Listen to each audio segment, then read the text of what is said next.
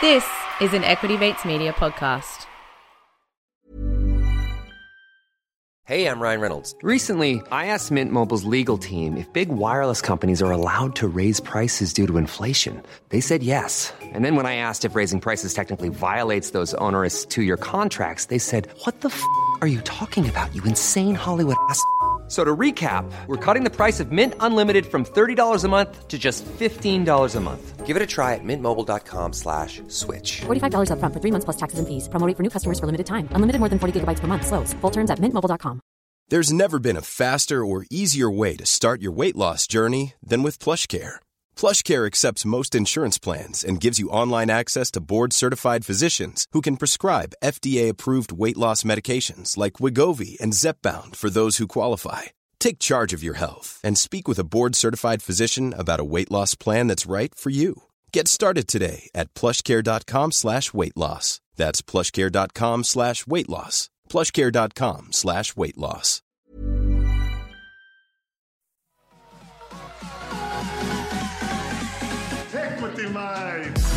I will say this about investing. Everything you do learn is cumulative. What I learned at 20 is useful.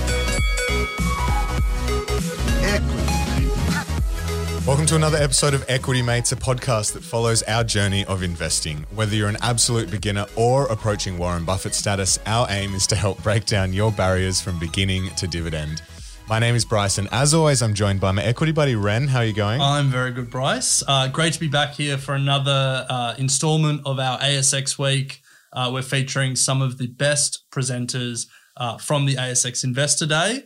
Uh, and I'm excited for this one because we're going to be talking about an area of the market uh, that we traditionally haven't been able to access, but there's been some unbelievable returns, and that's in the private equity world. That's it. It is our pleasure to welcome Chris Demasi. Chris, welcome. Thanks for having me, Bryce. So, Chris is the co founder and portfolio manager of Montaka Global Investments.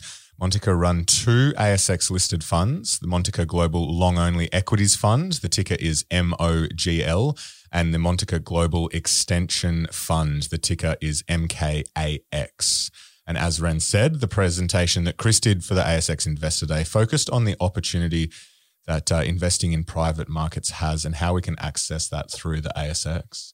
So we're going to unpack all of that today, Chris. Excellent. So, Chris, let's start with a definition uh, for people who are hearing private markets and unsure what we're talking about. What do we mean when we talk about private markets? Private markets are just the investing markets that aren't tradable.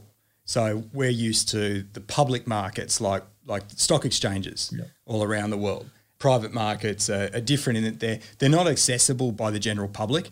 Um, they're typically the domain of wholesale and institutional investors that directly invest in companies or projects or, or, or lend lend money. And I'd say another defining feature of the, the private markets is that they're they're relatively illiquid as well. Once once these big institutions have invested, they can't get, get their money back so so so quickly. So, Chris, why private markets? How is the opportunity set with private markets different to those that are, you know, the public markets? I mean, it's really two questions: why private markets for the big investors in the private market funds, and then why private markets for us, where we see an opportunity as well. But I'll focus on on the first. And what we've seen in private markets is that there are uh, just more and better opportunities in that space, and that's leading to better returns as well over long periods of time for these investors. So they can commit capital to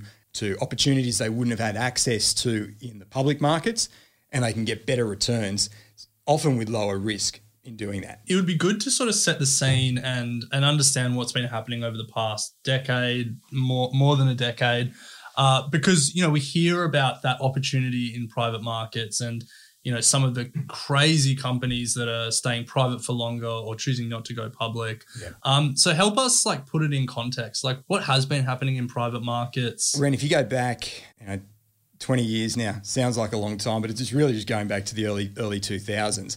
Private markets were were really just a, a speck, just a little dot, and they've expanded 10 times between then and now. So it's a seven trillion dollar plus market. And at the same time, what's been going on there is that there's been less and less opportunities available in public markets and just a greater number of opportunities available in the in the private market. So you take the equity space for example. The number of equities listed on public stock exchanges around the world has halved in the last 20 years. Yeah. And at the same time, the private equity owned companies have multiplied by 5. So there's just plenty more opportunities in the space. Mm, I think people would be really surprised by that.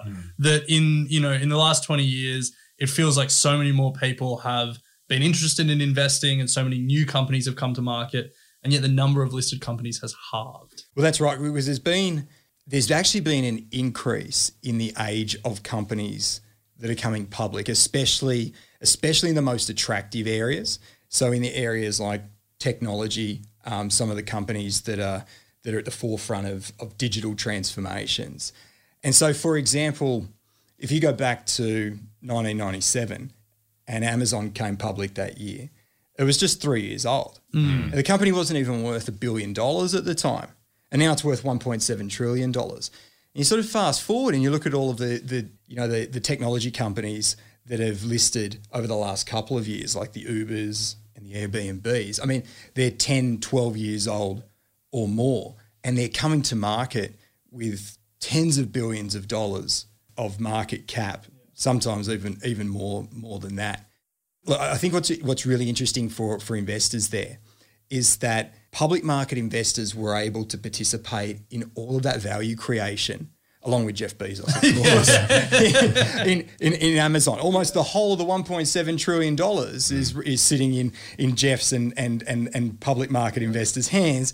Whereas you look at something like an Airbnb or an Uber, they'd already created so much value by the time they came public that all of that value creation has happened for the founders and the private market investors. So to get a piece of that, to participate in that, you really need investors really need to turn more and more to the private markets, and that's exactly what they have been doing over the last Yeah. couple of decades. And I mean, the most extreme example of that is the two companies that I think everyone in the world wants to invest in today, which is Stripe and SpaceX, both of which well, may never need to go public, but if they do, it will be at $100 billion mm. plus valuations. Yeah, I mean, they're both. If you know, one's almost touching a hundred billion dollar valuation, the other one's just a, a, a tick over.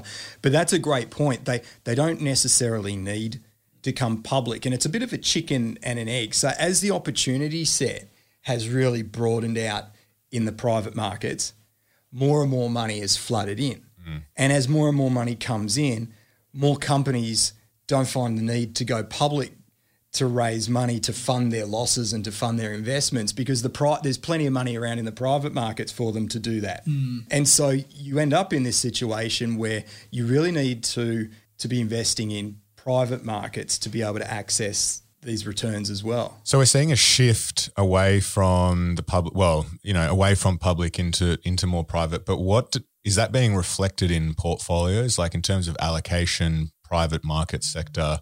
Is that shift really starting to happen as well? Well, the shift is happening. Is it being reflected in portfolios to date? No, it's not. So if you look across investor portfolios today, only about 7% of portfolios are allocated to private market investments. Mm. I'm looking wide and broad. So I'm looking at institutional portfolios, sovereign wealth funds, the big endowments, um, insurance companies, investment portfolios, and even wealthy individuals, their, their portfolios. So across all of them, seven, just 7% of their portfolios are in private markets today.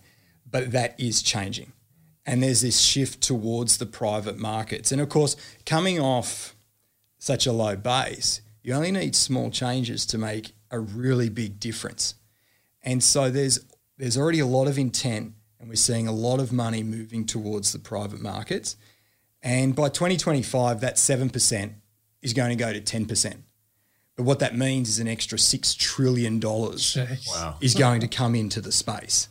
It's just staggering the, Yeah. the, the amounts. And I mean, I mean, w- w- it's only we're only sort of touching the, the tip of the iceberg, really.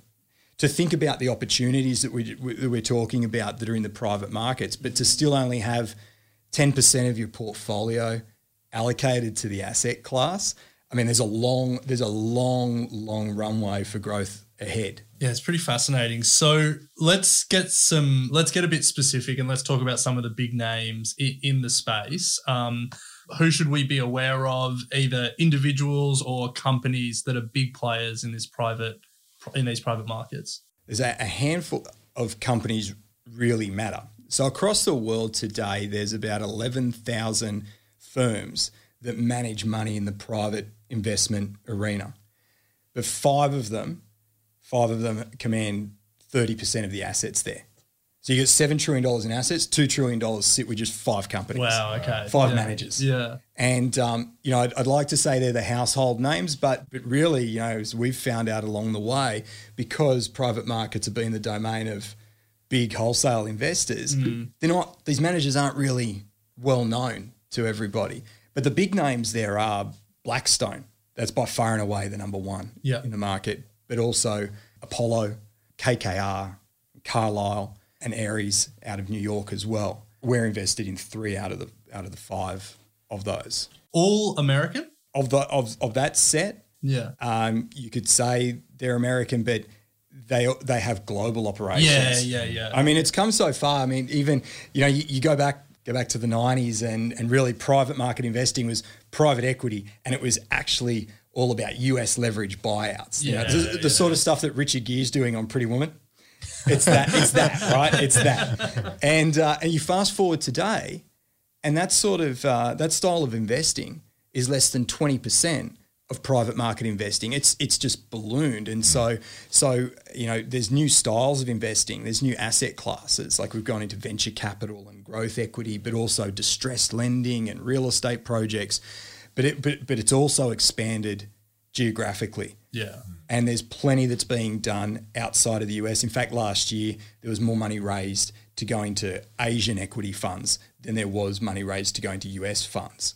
Right. So so it's truly a global business and all of these managers have operations all over the world. Yeah. I mean, even in Australia, we're uh, preparing to interview the CEO of BWX, the Mm-hmm. natural beauty and skincare uh, company. And they had a private equity company, Bain, uh, try and buy them out uh, a few years ago. Yeah. So, like, it's touching everywhere in They're the in our backyard as well. now. Yeah, yeah, yeah. Well, I wanted to, to ask on that. We are going to do a bit of a deep dive on Blackstone in a moment, but what, what's the landscape like here in Australia for, for private markets? You know, there's some big global players, but, you know, how does Australia compare? Yeah, we're a pretty sophisticated market. So, you know, when we've looked at um, private markets, we've looked at private markets around the world because we're we're global investors. But even just having a look uh, around Australia, a lot of the big names are here. Blackstone, KKR are here. Some of the big banks have private investing activities, whether they do it off their own balance sheet or they raise money. It could even be overseas to invest in our markets, like for example, Goldman Sachs. And then there's just a, a swathe of other mid-market and smaller private investment managers, mm. probably you know part of the the group of eleven thousand that aren't the top five. yeah. So when we talk about private markets, we're talking about those big five as sort of private equity players. That's sort of what you'd call them. There's also a number of big names in the venture capital space, the Sequoias of the world. How do you think about them? Are they just in terms of assets, just nowhere near as big as these players, or do you sort of separate them and think of them differently? differently because because they play in one one space. Yeah, yeah, okay. So it's it's, it's venture capital um, or venture equity. And then when I, I think about the global asset managers that we're talking about, they do that as well as a range Yeah, of other things. So they they are so much bigger, but they're so much bigger because they're they're large within venture capital now and becoming more and more so because that's what their clients are demanding. Yeah. They're also big in in different asset classes. Mm. You know, gr- growth equity, distressed lending, special Yeah. situations, real estate, natural resources. You know, some of the, you know, the venture capital specialists hmm. aren't doing such a, a wide range of investing. Yeah. And that, that comes with a, a whole set of advantages for those big asset managers because they can do everything for their clients. Yeah, full service. Yeah. Yeah. One stop shop. Yeah, yeah, yeah. That's what we need. We need equ- equity mates needs to get in with one of them, and then we can get everything done. All about natural resources lending. So, Chris, we've set the scene. We kind of understand what's going on in the space. Uh, let's take a look at how we actually can invest in private markets because that's the interesting stuff. But before we do, we'll take a quick word and from our sponsors. When you're ready to pop the question, the last thing you want to do is second guess the ring. At Bluenile.com, you can design a one of a kind ring with the ease and convenience of shopping online. Choose your diamond and setting. When you find the one, you'll get it delivered right to your door. Go to Bluenile.com and use promo code LISTEN to get $50 off your purchase of $500 or more. That's code LISTEN at Bluenile.com for $50 off your purchase. Bluenile.com code LISTEN. Ryan Reynolds here from Mint Mobile. With the price of just about everything going up during inflation, we thought we'd bring our prices down. So to help us, we brought in a reverse auctioneer, which is apparently a thing.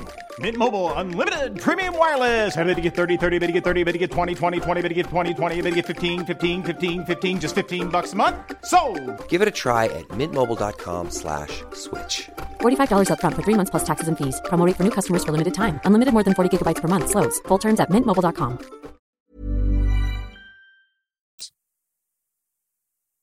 So most people, if they were to invest in private markets, they'd be investing in private funds like KKR, Blackstone, that you know we, we've spoken about. But Montaka take a different ap- approach and believe investing in the managers themselves is a better option. Can you expand on that? Yeah, absolutely. I mean, the funds have done really well. If you could get invested in those in those funds, you'd, you'd probably do okay as well. Yeah, you do pretty well. but, but I'd say to you, I mean, it's an interesting question. Um, how would you invest in those funds? Well, that's going to be my next Yeah, question. You need a fair bit of cash. right, right, right. You do, and then and then if I gave you a menu of them, how would you pick which one you want to be invested in? True. Yeah. And so, what's so attractive to us about the managers, beyond being very accessible, and I'll come to that, is that they win no matter what. Okay, so it doesn't matter which funds do well or which strategies or asset classes do well. These large asset managers, they do well when the whole industry does well. Hmm. And they, they also are able to take advantage not just of the performance of the funds, but also the growth in the industry and the expansion of the space. So more and more flows coming into the space, more assets being allocated, even separate to the performance and the returns that are coming out hmm. of the space. They're they're able to make money out of both of these things.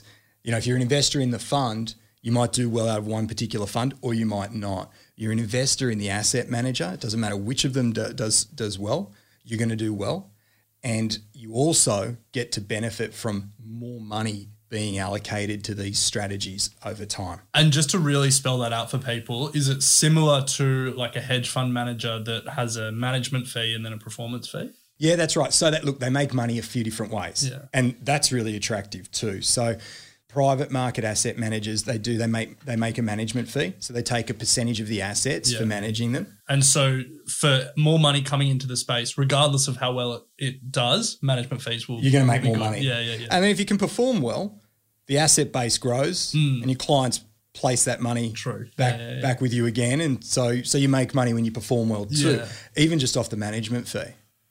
And then look, there's a second a, a second way that they make money is from performance fees. So they take a share of the profits. Hmm. And again, if the funds perform well, or the better that the funds perform, the higher that profit share is. But if you run a larger asset base, you can take a clip of the profits of many more dollars of, of assets of performance.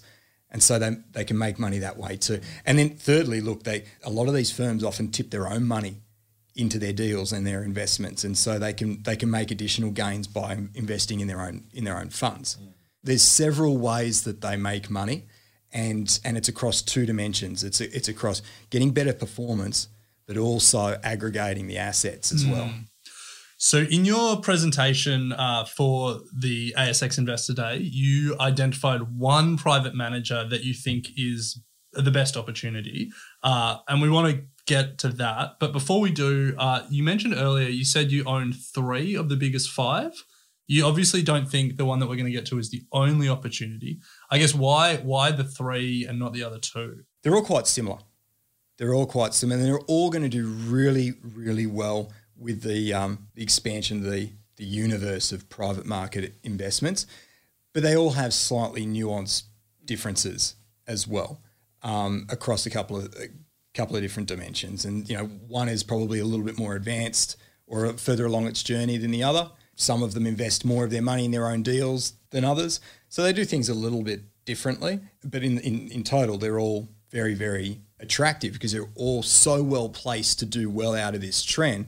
Because at the end of the day, they're the, the biggest and the best in the world. And really, you're splitting hairs when it yeah, comes down okay. to So it. it's not like they're wildly different. It's No. then it's about the process that you guys through to go through to identify the best opportunities. Absolutely. And then for us, at the end of the day, you know, there's a value equation there Yeah. as well. So it's understanding for us which of these businesses are going to be the winners, who's going to lead the growth in the space, and we, you know, we know that the, there's go, there's plenty of growth in that market, Hmm. and then really trying to understand which ones are being underappreciated or undervalued by the market, and and you know, honestly, we think each and every one of those three, KKR, Blackstone, and Carlyle, are really being underappreciated today. Yeah.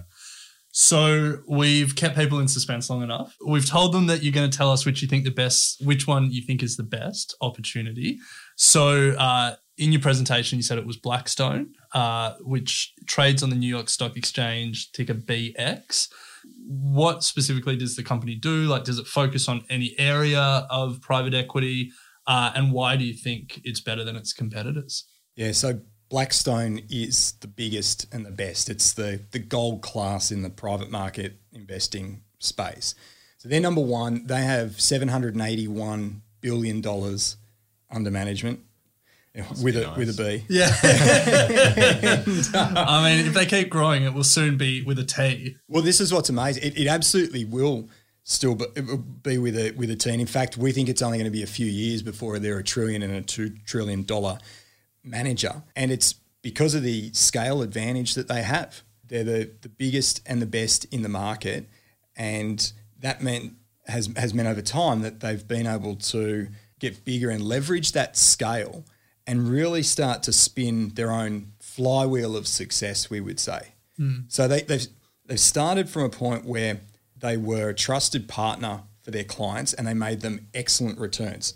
So Blackstone's key funds have made on average 15% per year for over 30 years.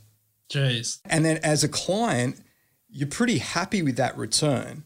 And so not only are you willing to put your money back with Blackstone, but you're probably happy to tip in more money. And in fact, we've seen more clients come to Blackstone Mm. as well. So they end up earning a lot more in fees, of course. They have invested that back in their platform and their business over time. And so that means that they've been able to get the best talent, Mm. um, build up the scale of their operations, see the best deals, Yeah. um, service their clients the best. And at the end of the day, what that means is that they offer better client solutions and better performance, and it just it just starts to feed on itself. Yeah. And that's happened for the last you know, 35 years in Blackstone's case. And that flywheel doesn't slow down. In fact, it, it keeps spinning with its own momentum. And we think that that's going to happen for, for the better part of the next decade or more. You speak about the uh, benefits of scale, fees on assets under management. Seven hundred eighty-one billion sounds great, but the big guy BlackRock sitting with nine point five trillion. What's the argument for Blackstone against someone like BlackRock? You're a hard man to please. 781 billion I mean, I- isn't enough. We want more. I want the top end of town. I'd say, look, look, there. Uh, you could absolutely, you could be absolutely right, but they're just two different beasts. Blackstone is involved in the private markets as a very active investor, and the value proposition there is really strong outperformance, and you pay for that. Hmm. Those management fees are relatively high, but you pay for it because of the strong performance. Whereas BlackRock has a different value proposition.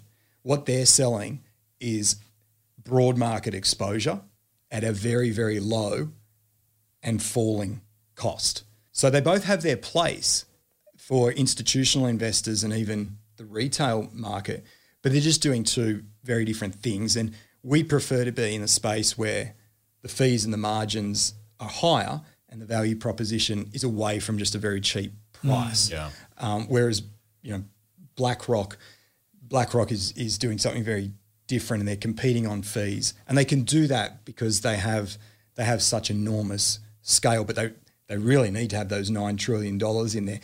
And they just don't make as much off that nine trillion dollars Mm. as what Blackstone does. You know, they've got twelve times as much assets, but they don't really make more than maybe double what Blackstone Yeah, is yeah. making in fees Yeah. because of the different um, the different markets they That's play. interesting. On that point around fees, so uh, we've seen in the the listed equity space, um, fees have come right down. You know, ETFs have driven the charge, but all active managers have had to really follow suit. With the big five in the private equity space, do you expect a similar competition around fees uh, and uh, like a lowering of fees to to get more assets? Yeah, what's been really nice in that space and really nice as an investor in the manager is that those fees have been very persistent over a long period of time. And there's, there's, there's a couple of reasons why. What we've seen happen in the public space is returns have compressed around the average or the, the median. Hmm. That hasn't been the case in private markets. There's really large dispersion. And so the, the top performing funds do really, really well. They do much better than the pack. And investors are willing to pay for the potential of that outperformance again. So that's that's one that's one reason why we see fees being quite persistent in the private arena going forward. And the other reason is because it's not as easy uh, to invest in the space. So in the public in the public space, you can put your money in an ETF. You can you know it's this whole rise of passive investing that doesn't exist in Yeah. private markets. There's no way to access this space without going to the private equity or the private capital asset managers. They really sit right in the center of this expanding universe and they're controlling the flows and controlling the investment opportunities and making a lot of money in the middle. And there's not much about that we could see that's going to disrupt that like what has happened in the in the public arena. Yeah. And so that's that's really valuable as a shareholder in those businesses is that pricing persistency. So, Chris, you'd obviously have a thesis for Blackstone. It's 10 bagged over the past decade. Must be nice. And uh, so that, I guess, begs the question how big do you think it can get to over the next decade? The 10 bagger over the last 10 years would have been really nice, but we've only been going for six years. what has been excellent is it's doubled just this year. And so, Wow. so, so it's been a great contributor to the portfolio. But I, I think what's more important is we don't see that coming to an end. And, and so there's still, there's still plenty left in the stock. And even after doubling this year, I still think that the stock is underappreciating what the, the true future earnings potential is going to be at Blackstone. So you start today with just under $4 billion of earnings. And when you think through the basic building blocks of industry growth and Blackstone's ability to increase their share and their increasing profitability over time and those additional performance fees and profit share, and you package all of that up, where we get to is $20 billion of future earnings power. So it's a five fold increase. And while that's happening, profit margins are going up and the fees are getting stickier and more predictable. And that's much more valuable as well. So, look, I'm not ruling out a 10 bagger over time again, but we definitely see a path to the stock appreciating by five times hmm. or, or more from here. Yeah. Wow. That's what we want to hear. Does it get to a point where the, the amount of money in the space is bigger than the opportunity set? Like that that they have to start chasing worse deals, or there's just not enough places to put all this money? I had the same question in our internal sales meeting this morning with the guys. Right, we're on the same It's- page. You're on the same page, and I feel, I feel like the story's such a good one that people are trying to find what's wrong with this. Yeah, there's plenty of money in the private equity space looking for a home right now, um, a couple of trillion dollars. Uh, even though that's the most on record, compared to the size of the markets and the amount of activity that's going on, it's actually not going to take very long to deploy. Believe it or Right, not, okay. probably less than two years to deploy that money.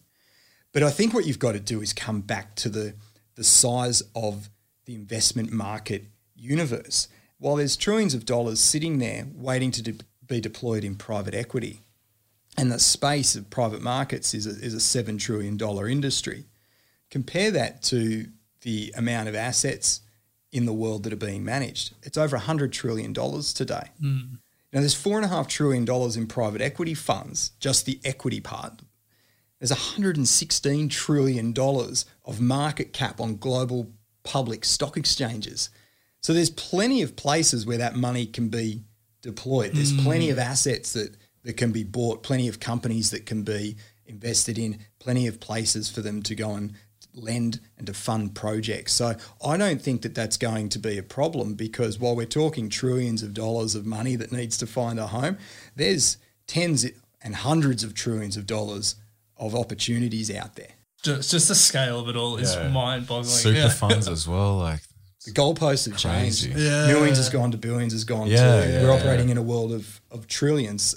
Yeah. And it just I- shows the growth, the, the extent of the growth opportunity. Yeah, I think one thing Bryce just said there is probably worth expanding on. So you mentioned super funds, Hmm. um, but that those really long term patient capital allocators, the super funds, the endowments, um, you know, the family offices of the world, they've been moving quite heavily to private equity. It's probably worth us just you know touching on what you're seeing there because you know we love talking about long term investing here at Equity Mates, and and those guys are true long term investors. They are, and, and, and they've led the way. And uh, if you look around the world, the biggest allocator to private markets, even beyond private equity, have been the endowments, um, typically the university endowments out of the United States. And so as a group, um, they've allocated about 27% of their portfolios to private markets. compared to seven percent, which is the, for the average industry. And so, Yeah, you, yeah, and, yeah. and so, who's under indexing there?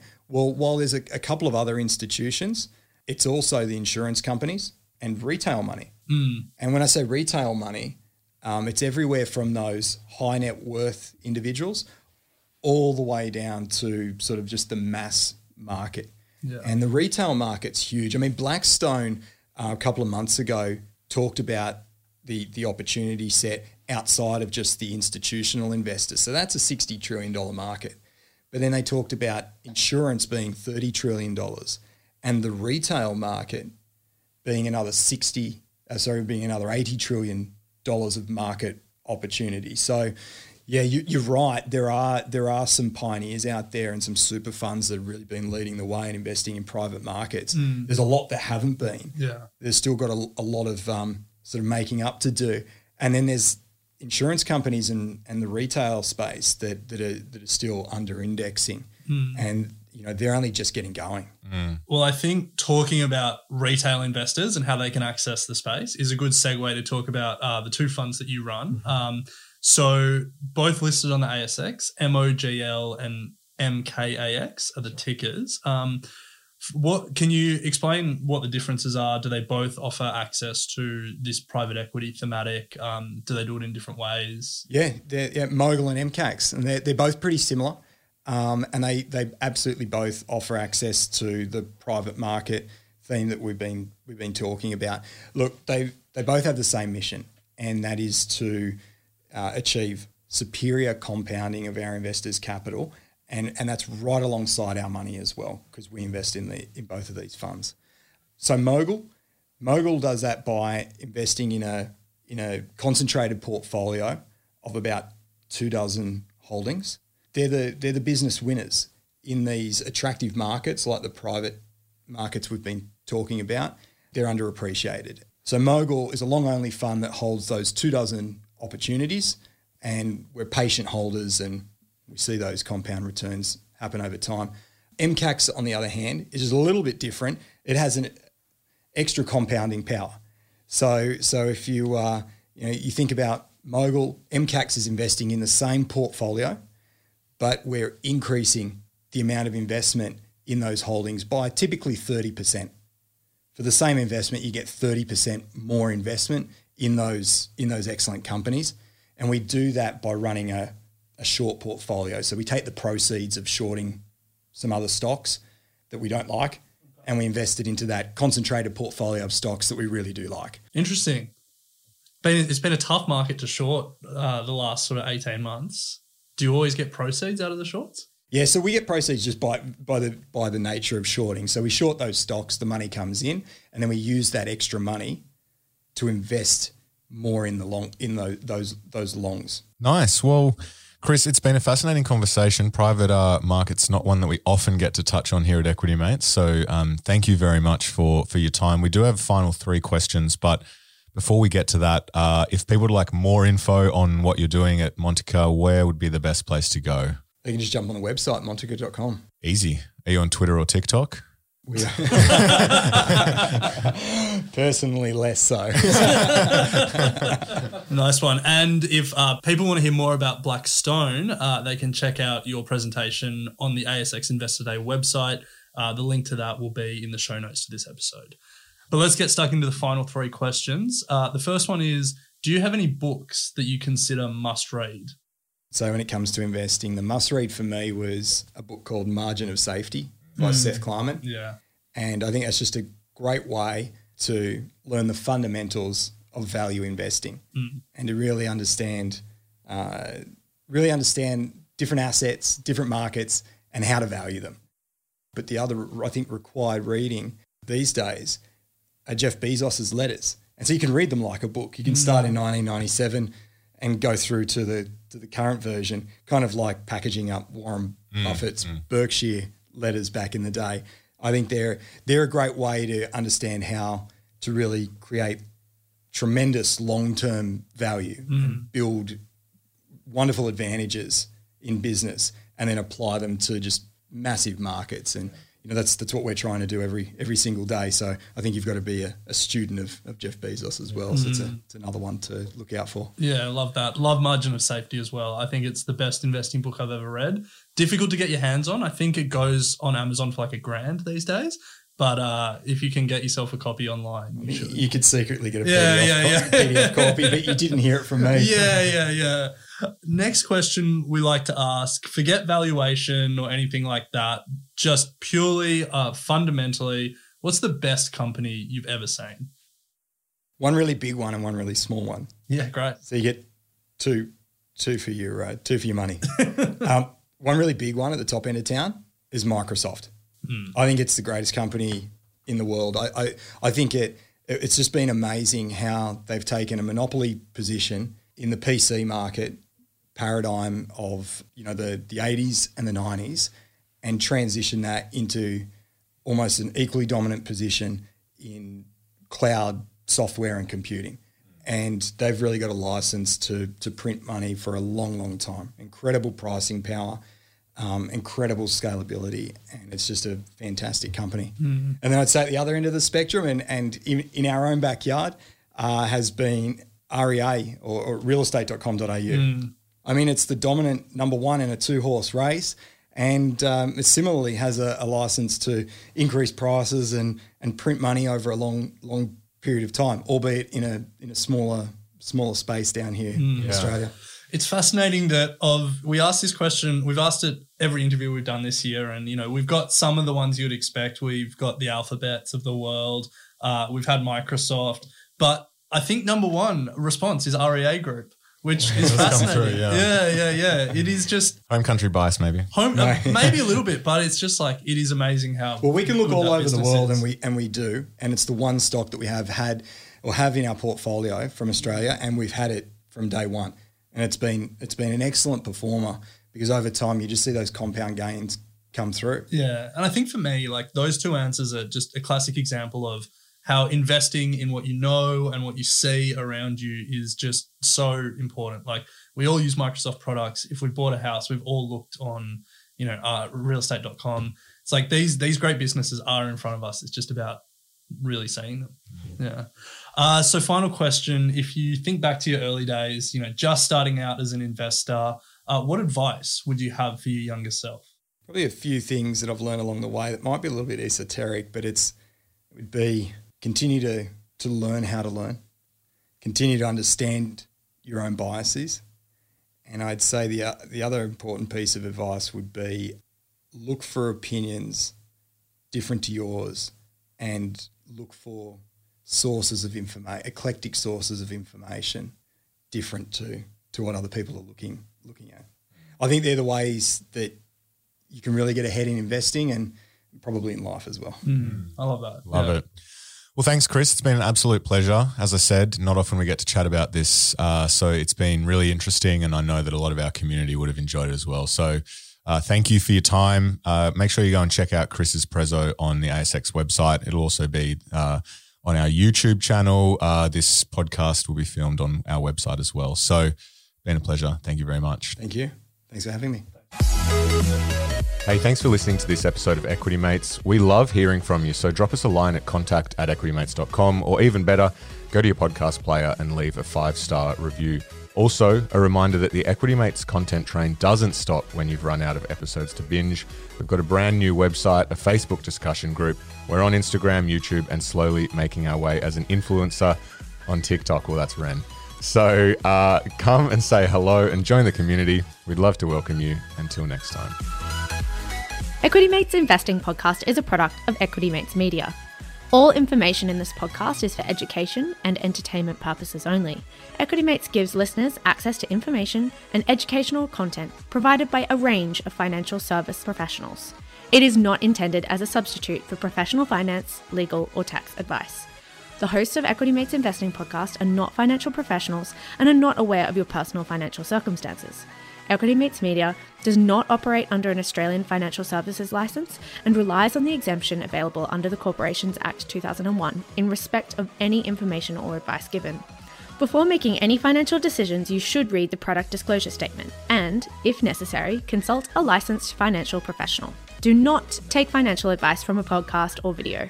For more information, head to the disclaimer page on the Equity Mates website, where you can find ASIC resources and find a registered financial professional near you.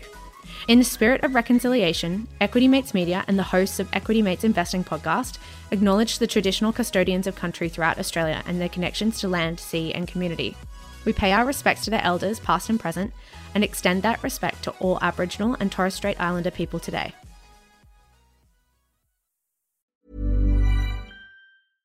Imagine the softest sheets you've ever felt. Now imagine them getting even softer over time. That's what you'll feel with Boll and Branch's organic cotton sheets. In a recent customer survey, 96% replied that Bowl and Branch sheets get softer with every wash. Start getting your best night's sleep in these sheets that get softer and softer for years to come. Try their sheets with a 30-night guarantee. Plus, get 15% off your first order at bollandbranch.com. Code BUTTERY. Exclusions apply. See site for details. Hi, I'm Daniel, founder of Pretty Litter. Cats and cat owners deserve better than any old fashioned litter. That's why I teamed up with scientists and veterinarians to create Pretty Litter. Its innovative crystal formula has superior odor control and weighs up to 80% less than clay litter. Pretty Litter even monitors health by changing colors to help detect early signs of potential illness. It's the world's smartest kitty litter. Go to prettylitter.com and use code ACAST for 20% off your first order and a free cat toy. Terms and conditions apply. See site for details. Planning for your next trip? Elevate your travel style with Quince. Quince has all the jet setting essentials you'll want for your next getaway, like European linen, premium luggage options, buttery soft Italian leather bags, and so much more. And is all priced at 50 to 80% less than similar brands. Plus, Quince only works with factories that use safe and ethical manufacturing practices. Pack your bags with high-quality essentials you'll be wearing for vacations to come with Quince. Go to quince.com slash pack for free shipping and 365-day returns.